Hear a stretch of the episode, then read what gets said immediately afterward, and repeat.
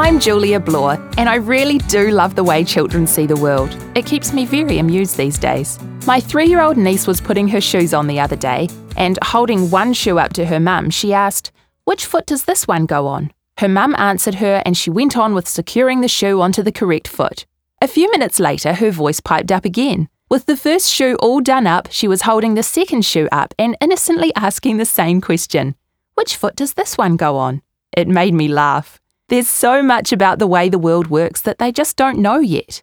I was reminded of this by my own daughter as I was trying to get the baby to sleep.